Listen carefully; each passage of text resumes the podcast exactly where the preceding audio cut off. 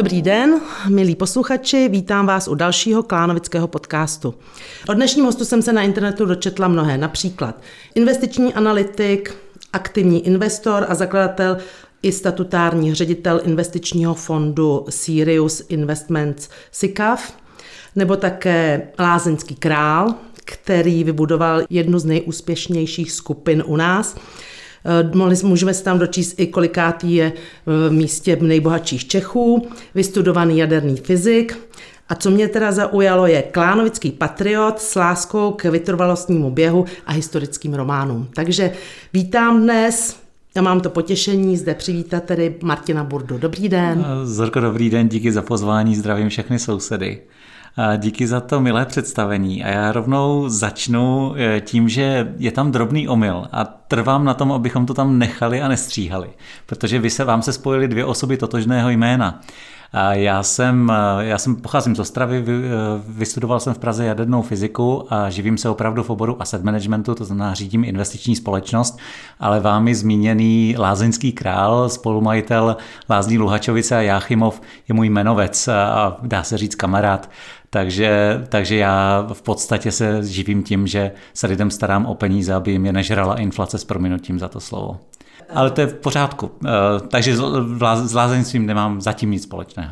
A třeba jednou tam budete jezdit třeba. A rád. Bohužel přesně, asi všichni budeme jezdit. Přesně. Takže jenom, jenom tento malý omyl, všechno, všechno je tak, jak je tady napsáno. Takže ale já děkuju. Už jsem teda, pardon, že vám skáču do řeči, jo? Ale vy jste, já předpokládám, že první dotaz by, by byl, jak jsem se tady ocitl, a to má návaznost na tu Ostravu a tu jadernou fyziku.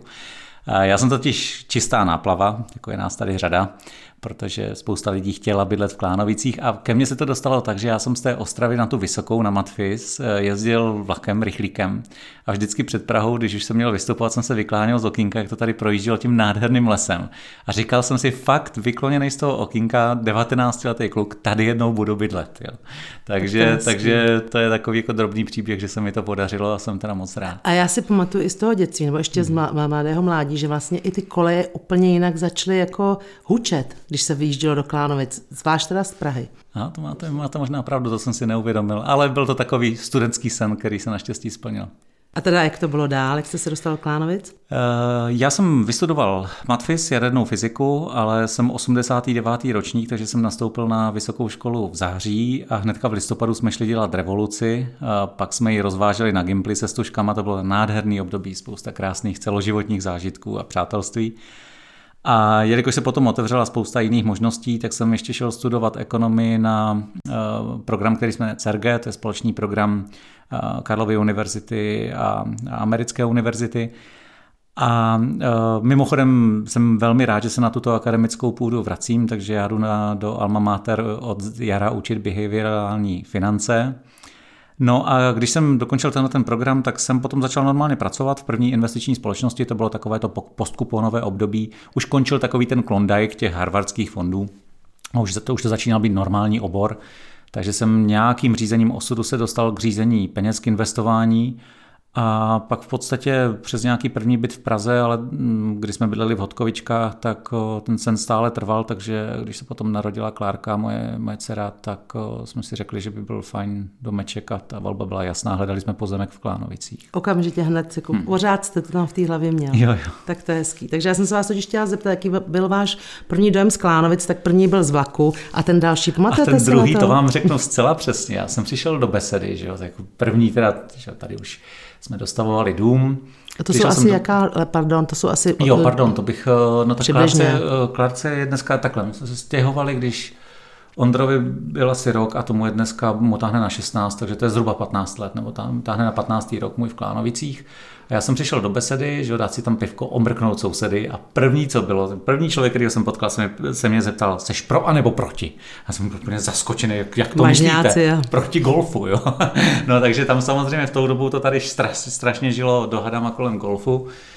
Bylo to divoký, tak to vy si pamatujete, že jo. A, takže to bylo, to bylo druhé setkání, ale pak už to bylo spíš příjemné, protože tady potká člověk opravdu spoustu zajímavých lidí. Takže přesuneme se k tomu, k té vaší práci. Vy jste hmm. teda člověk ze světa financí, hmm. což teda pro mě úplně vzdálený svět, velice úspěšný ve svém oboru. Chtěla bych se vás zeptat, když máte takovou tu odpovědnost za ty peníze, spravujete spoustu peněz, jak se vám spí? To je velmi dobrá otázka.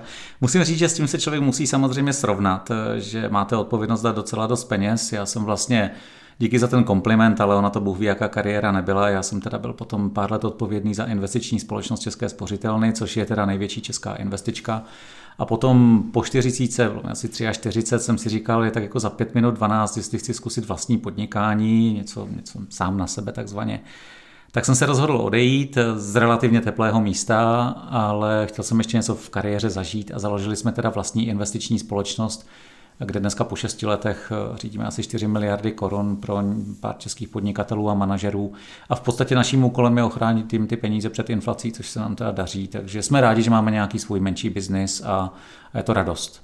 No a ale ten váš dotaz byl, jak se mi spí. No, já si myslím, že ten největší zlom, pozitivní zlom, nastal ve chvíli, kdy jsem si uvědomil, nebo jsem dospěl k tomu, že investování není umění, ale je to řemeslo. Jo? A co tím myslím je, že to investování má trošku nepříjemný aspekt, že to má trošku jako gamblerský, gamblerskou část. Někteří lidé jako rádi, jak rádi sází na těch automatech a v loteriích, tak vlastně i ti portfolio manažeři jsou ve finále sázkaři. Že? Tady si koupím nějakou akci, prodám nějakou akci, něco mi vyjde, nevyjde.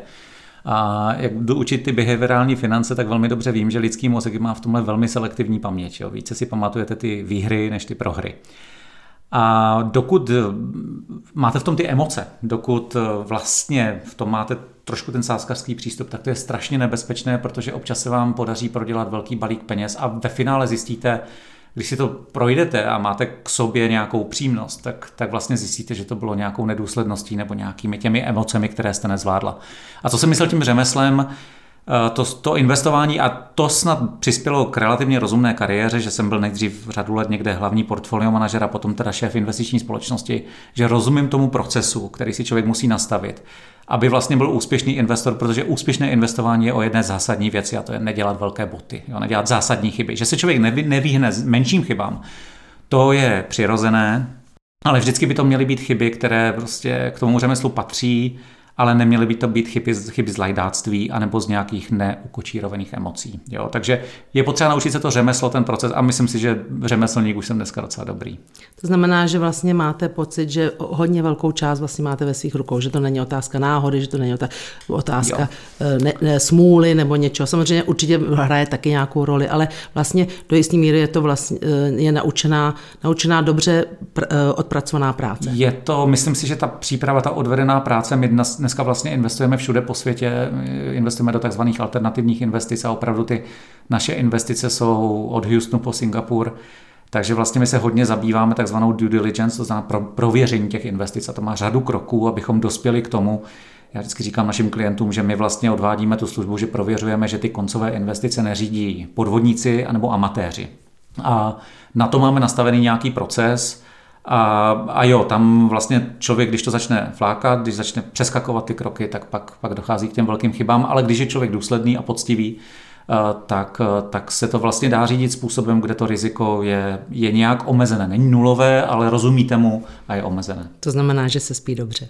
Jo, v zásadě ano, já to dneska vnímám. Já jsem vždycky záviděl pekařům, že napečou pět set koblih, ty prodají a pak mají klidné spaní. To samozřejmě v těch financích takhle není, protože vždycky se na, v tom světě může stát něco zcela nečekaného, a, co ovlivní ty trhy, ale pokud si odvedete tu svoji práci, tak si myslím, že dneska už jsem schopen jako říct, že jako vím, že nevyrobíme zásadní botu. Tam samozřejmě hraje e, roli řada důležitých aspektů, jako je takzvaná diverzifikace, to znamená neskládat všechna vejce do jednoho košíku. Já mám dneska všechny svoje peníze samozřejmě u nás, ale to je výjimka. Elon Musk, zakladatel Tesla Motors, řekl jednou jeden hezký bonmot, že můžete mít všechna vejce v jednom košíku, ale do té, až do, de, do té doby, dokud kontrolujete, co se s tím košíkem děje. Takže naši investoři mají u nás samozřejmě část svých prostředků, já mám u nás všechno. Ale k těm pekařům, oni se taky moc nevyspí, oni vstávají hodně brzo ráno a pak chudáci zrovna napečou koblihy a zrovna ten den, druhý den mají dě, lidi chuť na hrolíky, takže oni taky můžou prodělat chudáci, nemají, nemají, tvrdý chleba mají. Já také o vás vím, že jste vlastně vášnivým cyklistou a že dokonce kolo využíváte nejenom jako takový relaxační projížďky nebo sportovní výkony, ale vlastně jako dopravní prostředek do, do práce. No a to, to jste neměla načínat tohle téma, protože tady budeme sedět ještě hodinu. činu. Já to úplně miluju. Jo. Ty Klánovice jsou, Klánovice jsou super v tom, že vlastně nepotřebujete auto do centra. Jo. Ten vlak je fantastický, já se teda přiznám, že se trošku rozmazluju první třídou, ale to je takový, jako, takový snad omluvitelný luxus, ale já jezdím poměrně často na kole, jezdím skoro celorok, to znamená, ještě minulý týden jsem, jsem jel a, a když vyjde hezký den v prosinci, tak klidně jako vyjedu. Člověk se na to oblíkne jako na běžky, ta zima není problém, trošku problém je potom tma, že už z toho centra večer vyjíždíte, prostě po tmě dojíždíte za tmy, ale chce to být jako dobře osvětlen. Ale člověk si v tom musí najít nějakou tu, ten půvab, že jo, těch prázdných cyklostezek, mě už prostě u Rokytky zdraví známí bezdomovci, když ráno projíždím a večer si dám někde malý pivko, fakt to mám moc rád, a zvlášť mimo tu, mimo, mimo tu sezonu, protože samozřejmě přes léto je na těch cyklostezkách dost narváno. Člověk musí jezdit, je tam několik pravidel, člověk musí jezdit extrémně ohleduplně. Já občas, když někoho na těch cyklostezkách vidím proletět třicet kilometrů v hodině a mezi tím se motají malí děti a psi na vodítkách, tak to je samozřejmě hloupost ze strany toho cyklisty. A potom to chce mít tu Prahu trošku najetou. Praha je překvapivě dobře sízná na kole. Mě to opravdu ta městská cyklistika radí, velmi baví a jezdím krom do práce, jezdím směrem k Berounce a podobně. Ale nějak do toho s prominutím nedupu, jezdím si svoje tempo, puštím si knížky do uší nebo podcasty, takže i ty vaše. A mám to teda strašně rád, je to, je to ohromná relaxace a asi to je, jako, že jo, sousedí znají, když přijdou z práce, že mají ještě té práce plnou hlavu, když jim děti naskáčou na klín, obrazně řečeno, tak já si vlastně tu hlavu vyčistím na tom kole. Takže já v podstatě s tím skoro celorok, kdyby někdo chtěl poradit cestu nebo se se mnou svést, tak je to, je to fakt krásný, ale člověk si to musí najít ten půvab. Je teda pravda, že někdy na podzim už na to kolo se dá, tak když je jako relativně chladno, tak se přioblíknete, ale, ale občas je to, je to fakt moc hezký. A jak dlouho to trvá? Trvá to v zásadě hodinu pohodové, pohodové cesty do centra. Tak to je příjemné. Takže za ten rok najezdíte kolik kilometrů? Neměřím to já. Mám, to je druhá věc, že já mám tátu taky cyklistu, který jako furt mi posílá, kolik toho ujel, za kolik to ujel. Mně to je teda úplně jedno, jakým tempem jedu, kolik toho najedu, já jedu pro radost, takže zastavím si, jo, když je někde hezky nebo prostě někoho potkám. A s tím má, to má taky tu souvislost s tím to prostě nehrotit a jezdit, jezdit ohleduplně na pohodu. A na jednu stranu říkáte jezdit ohleduplně vůči ostatním hmm. a teďko jak se vám jezdí, třeba přece jenom jdete i přes ty silnice, někde fragmentované, jak cítíte se bezpečně? Jako musím říct, že ano, já teda všem doporučuji mít tu blikačku zapnutou i ve dne. Ona, když máte tu zadní blikačku zapnutou, tak ty auta vás přece jenom objíždějí větším obloukem. Ale jinak ta cesta do centra je velmi hezká, tam vlastně, že jo, tady proletíte na Dolní Počernice, Almolín, pak jedete tu Vilkovou čtvrť přes Kyje, pak vlastně kolem těch zahrádek se dostanete přes ten lesík k té cyklostezce Vysočanama, to je ta nejdražší cyklostezka ve střední ano, Evropě, kterou nejdřív stavěli, pak bourali, pak zase no. stavěli. Tam právě je potřeba mluvit, jezdit velmi ohleduplně, protože tam je spousta maminek z kočárky, malí děti, tam nikdy nevíte a to na tom kole byste ty děti mohli zabít jako regulárně, tam je fakt potřeba jezdit opatrně. Takže já nemám problém s tím z toho kola slíst, prostě když je někde nějak, nějak jako rušno. Um, pak je ještě, pak je ten sjezd dolů toho paneláku Eliška. Pak člověk už pokračuje na Rohanskému ostrovu, k soutoku Rokytky s Vltavou na Rohanský ostrov, takže to je pořád krásná cyklostezka. A potom jediná vlastně frekventovaná část je Revoluční, kde teda jezdím po tramvajovém páse, za to se, za to se stydím, občas mi nějaký netrpělivý tramvaják prozvoní, že tam nemám co dělat. A už jsem v centru a tam už si člověk na pohodu opět zase ohleduplně opatrně přes, přes ty příkopy dojede do práce. My máme kancelář na Národní nebo u Národní. Chci se ptát, vy, vy jste teda vyrůstal v, v Moravskoslezském kraji, hmm. někde říkáte kolem Ostravy, Třince. V Ostravě, ten Třinec, to je zase ten kolega, ale já jsem vyrůstal přímo v Ostravě, já jsem teda olomoucký rodák, vyrůstal jsem v Ostravě, já jsem se mámě narodil ve Třeťáku na medicíně, takže z toho asi jako děda s babičkou nebyli nadšení. A tata byl celý život matematik, učil matematiku na Vysoké škole báňské, takže oni pak dostali s tím nástupem na báňskou byt v Ostravě, já jsem až do maturity vyrůstal tam. Největší výhruška u nás doma vždycky byla, když se nebudeš učit, půjdeš na báňskou. Z toho jsem měl upřímnou hrůzu, teda že bych byl pod otcovým dohledem, takže jsem pak šel na Matfyz a už jsem zůstal tady v Praze. Jo, takže na Matfyzu jadernou, ne na jaderný fyzice. Ne, ne, ne, na Matfyzu jadernou. No, tak to no, není tak těžký. Fujtajfel jsem nestudoval, ne, ne, ne. Čevejte se, občas říká Fujtajfel. Já fakulta jaderná fyzika. Jak vzpomínáte na vaše dětství v takové, takovém velkém městě? Hele jo, tak... Uh...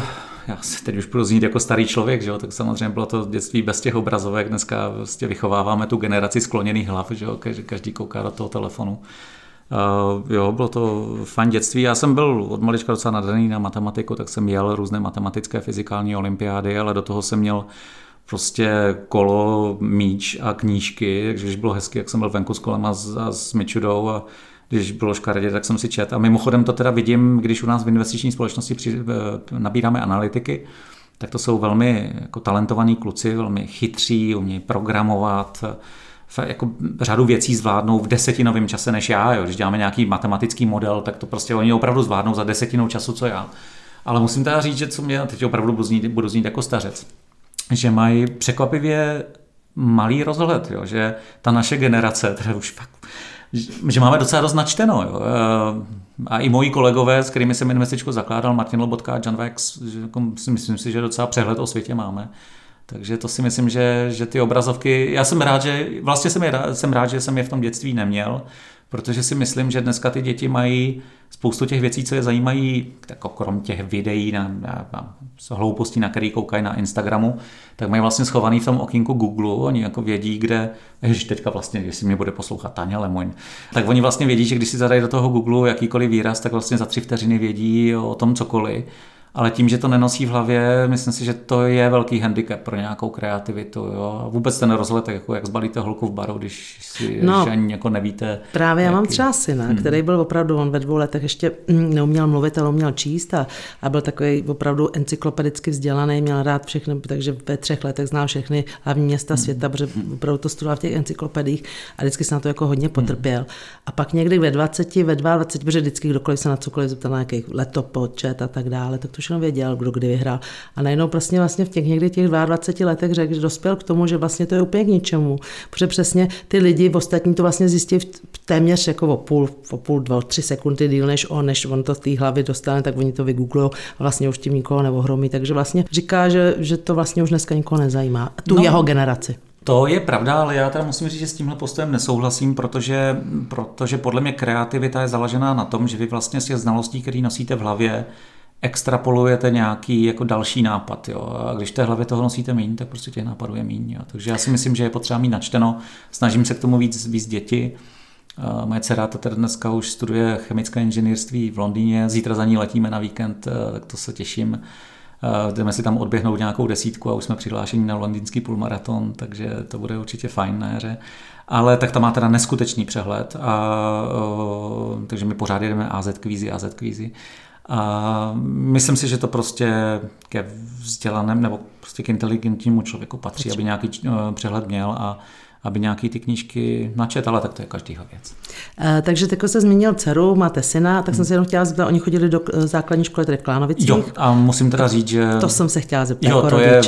Je, ještě teda pošlu... Uh, poklonu panu řediteli. Dneska samozřejmě mají výbornou paní ředitelku, ale myslím si, že ta historie té školy k dnešku je, jde za panem ředitelem. Je to podle mě skvělá škola, on je skvělej chlap. Já, jak jste se mě ptali na ty první zážitky, tak já si pamatuju, že jsem byl úplně v šoku z toho, že jsem přišel na nějakou akci na, na dvoře té školy a tam byl nějaký ten jarmark nebo něco a on tam měl prostrčenou hlavu igelitovou plachtou, děti platili deset korun a mokrou houbou mohli za tu deset korun si na něj hodit a to se jmenovalo trefa do černého, jo.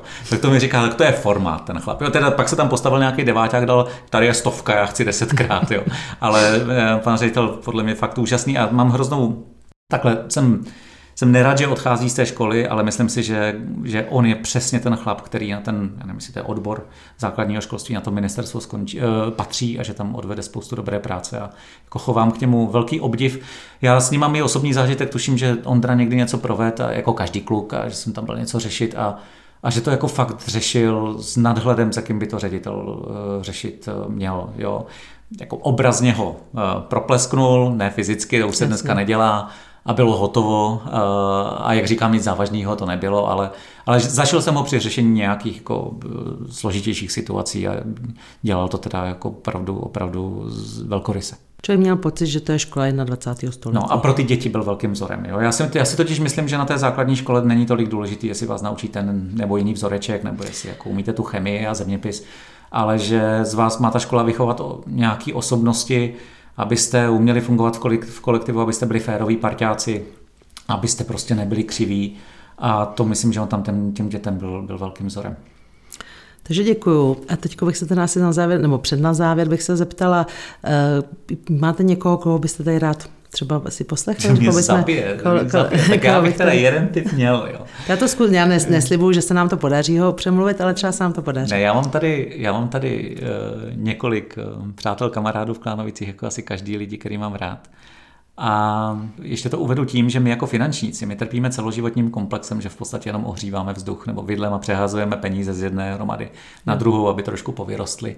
A já jsem vždycky obdivoval lidi, kteří něco jako konkrétního vyrábějí, že jo, vlastně, no, nebo postavili, že jo, architekty. A uh, já mám strašně rád jako člověka Ivana Pavlíčka, neměli jste ho ještě tady. Ivan je spoluzakladatelem společnosti Next, vyráběli bezpečnostní dveře.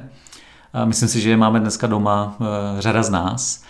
A, takže, a Ivan je velmi inspirativní člověk, mám pocit, že z Nextu už vystoupil, to by vám, vám popsal on.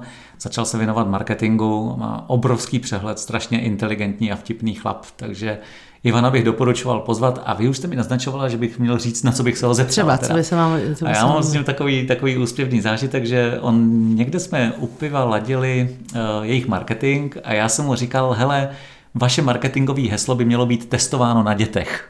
Tak by mě zajímalo, jestli Next využil marketingové heslo testováno na dětech a jestli to ty děti opravdu vydrží. Protože vím, že to vydrží požár, ty dveře. To mi ukazoval, jak to testují, ale teda někdy ty děti dokážou být ničivější než požár. Takže děkuju. A co byste vzkázal našim posluchačům? Já bych jim určitě vzkázal, ať se mají hezky, ať si to tady všichni užíváme. Nekazíme si to nějakýma hádkama, protože jestli mi tady něco historii vadilo, takže se to tady možná na té místní politické scéně až příliš hrotilo. Žijem tady v jednom z nejkrásnějších koutů Prahy, tak jako pro boha, proč si to, proč si to kazit? A pokud by je zajímala ta cesta do práce na kole, tak jim rád poradím, je potřeba to mít najet, ale rád jim poradím, jak se do té Prahy na kole dostat, nebo jim tu cestu ukážu a je to fakt půvabný, vyčistíte si hlavu a je to, je to návyk, který, který mě dneska dělá v podstatě jako většinu dní krásnějších. Takže přeju všem krásný dny, hodně zdraví a ještě jednou děkuju za pozvání. My taky děkujeme, mějte se hezky, na shledanou. Na shledanou.